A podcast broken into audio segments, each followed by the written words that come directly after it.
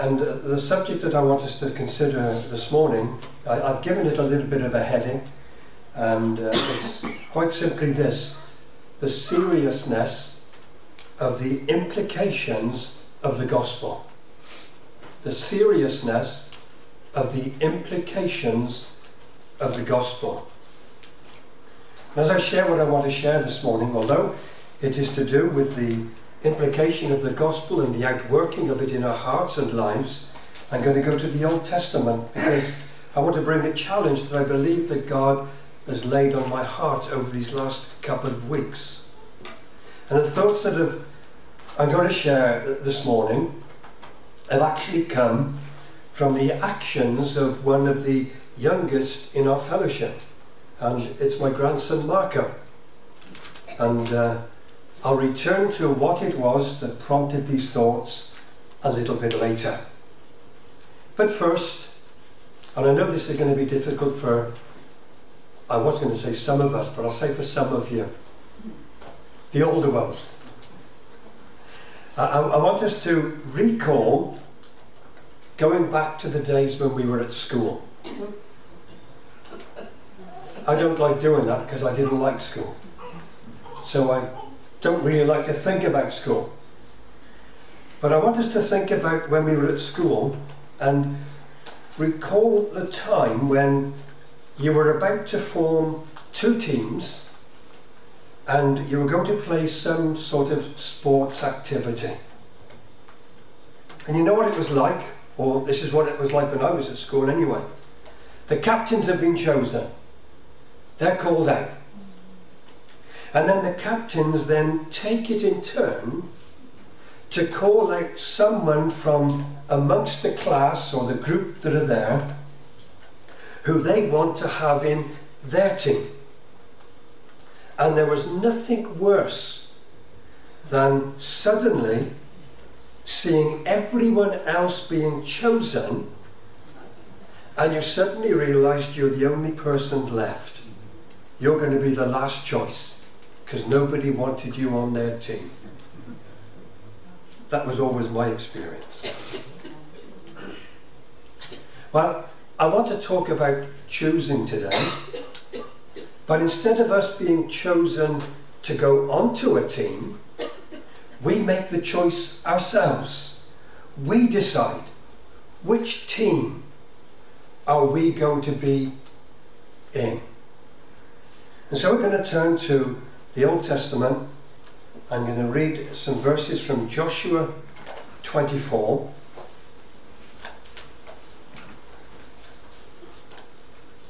From verse 14 to verse 28. Joshua 24, verses 14 to 28.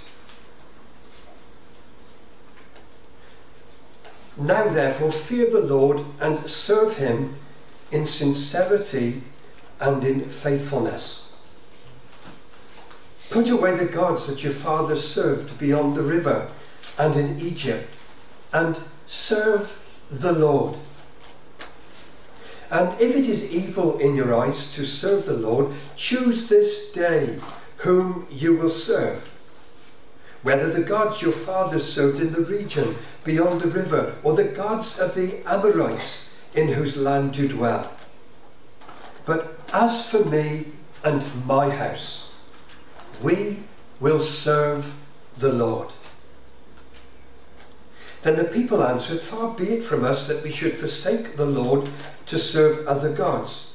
For it is the Lord our God who brought us and our fathers up from the land of Egypt, out of the house of slavery, and who did those great signs in our sight and preserved us in all the way that we went and among all the peoples through whom we passed. And the Lord drove out before us all the peoples, the Amorites who lived in the land. Therefore, we also will serve the Lord, for he is our God. But Joshua said to the people, You are not able to serve the Lord, for he is a holy God. He is a jealous God.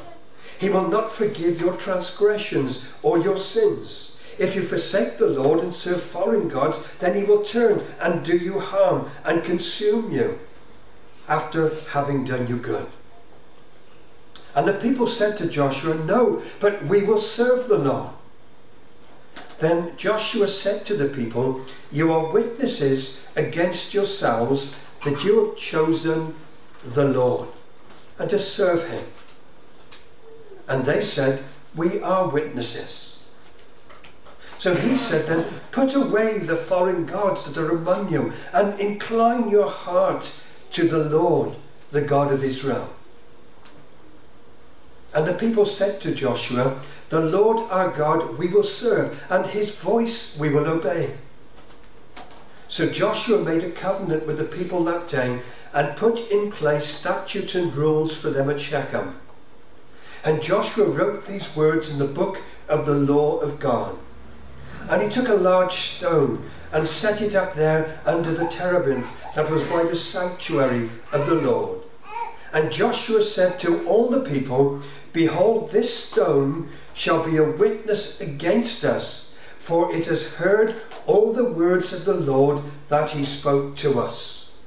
Therefore, it shall be a witness against you, lest you deal falsely with your God. So Joshua sent the people away, every man to his inheritance.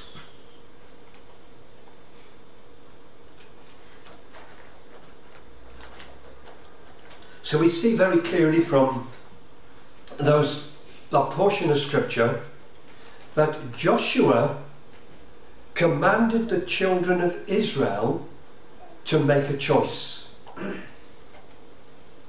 But in telling them to make a choice, he also reminded them of the seriousness of the implications of the choice that they would make. Look at verse 14 and 15 again. Now therefore fear the Lord and serve him in sincerity and in faithfulness. Put away the gods that your fathers served beyond the river and in Egypt, and serve the Lord.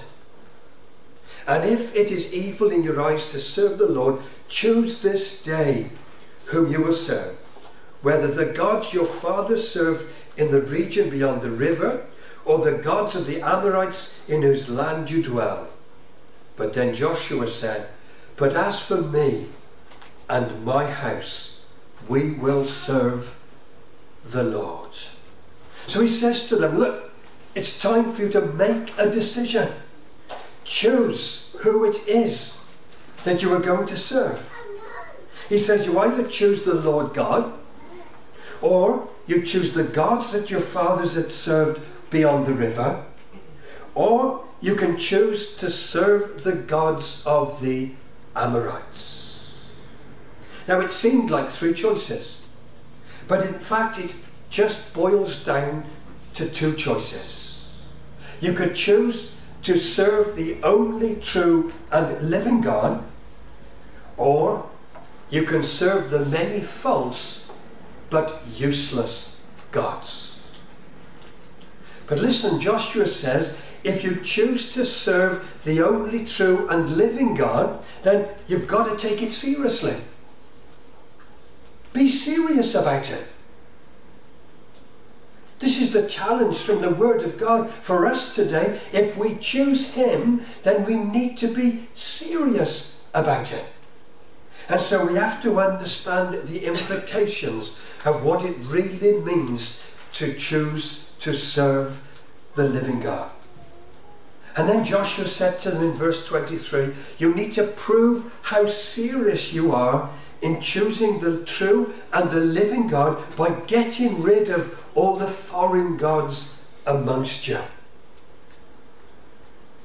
So, in choosing God, step two was get rid of the foreign gods but then there were further steps to take. You need to learn to serve Him and to obey Him. See, choosing God, choosing to serve God, demands commitment. Choosing God and choosing to serve God demands obedience. And choosing God and choosing to serve God demands that there is a willingness to forsake all else. And Joshua ensured that the children of Israel took it seriously and understood the implications of the choice that they would make.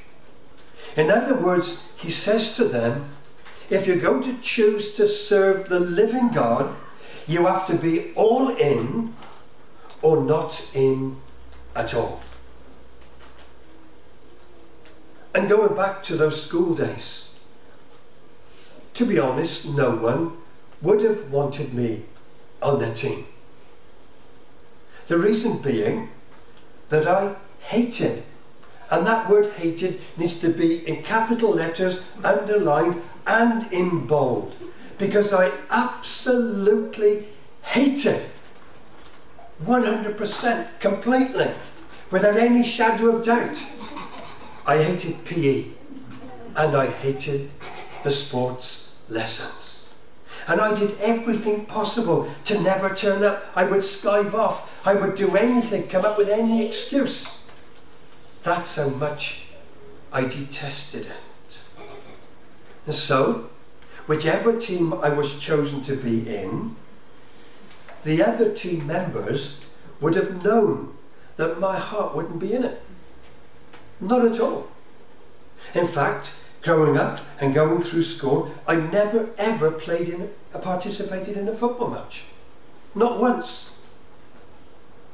And if it was cricket and I was out fielding, then I can assure you that when I was out in the field and I was supposed to be fielding, my mind would have been anywhere else but on the game of cricket. And so if the ball was heading my way, I wouldn't have a clue. They would have to shout my name, Haydn, to get my attention. And then I'd put a little bit of effort, because I couldn't care whether we won or lost, to get the ball and get it back to them. And Joshua says to these people, he said, God wants you on his side. But if you choose to be so, don't be half hearted. Don't dilly dally. Don't commit and not follow through. Give him your all. Give him your full attention. Give him your wholehearted devotion and obedience. And if he could have, Joshua would have said, Don't be like Haydn, claiming to be a team player, but with your mind a million miles, miles away. And as I considered these verses and considered these things, what I have shared is applicable to us and so important to us in our relationship with the Lord Jesus Christ. As Joshua commanded the children of Israel to choose, the Holy Spirit comes and he calls us to choose. And this morning he would say, Choose you this day whom you will serve. And the Holy Spirit would say to us, you can choose the Lord God. You could choose to live for self. Or you could choose the gods of this world. And if we choose to serve the Lord God, or if we have already chosen to serve the Lord God, have we stopped? Have we considered the seriousness of that choice? And the implications that come with it. Because in choosing to serve the Lord God, it requires that we give our wholehearted devotion, our wholehearted obedience. It requires, as Joshua commanded with these people, it requires that we put away, not to one side, but we put away, we get rid of anything, be it possessions, be it activity, anything that takes our attention away from the choice we have made. If we have chosen to be on His side, we cannot have our hearts and our minds a million miles away, or focused on something else, just like I was in the middle of the cricket field. If we've chosen the Lord God, we need to be focused. We need to be one that is fully active and a fully involved member in His team. We need to know that our captain is proud to actually have us on his side. Choose this day whom you will serve. Maybe you have chosen the Lord's side, but other things keep taking priority. Then, as Joshua says in verse 23, put away the foreign gods that are among you and incline your heart to the Lord, the God of Israel. Joshua said, But as for me and my house, we will serve the Lord. Have we said that? But do we mean it? That's the challenge. Do we mean it? Because if we do mean it, then He has to come first. He has to be our priority. And living for Him, in obedience to Him, and wholeheartedly, should be vital for each and every one of us. So back to Marco. We were in the car a week or so ago, and as we were in the car, Marco just started singing the words of a song that we'd sung in the family service just two months ago, perhaps, I'm not sure. And uh, Nicholas said to me, he loves it. And he loves to listen to it on YouTube. And it's a simple little song, and it was this. Which side are you leaning on? Which side are you leaning on? That's the challenge the Lord has given me to bring this morning.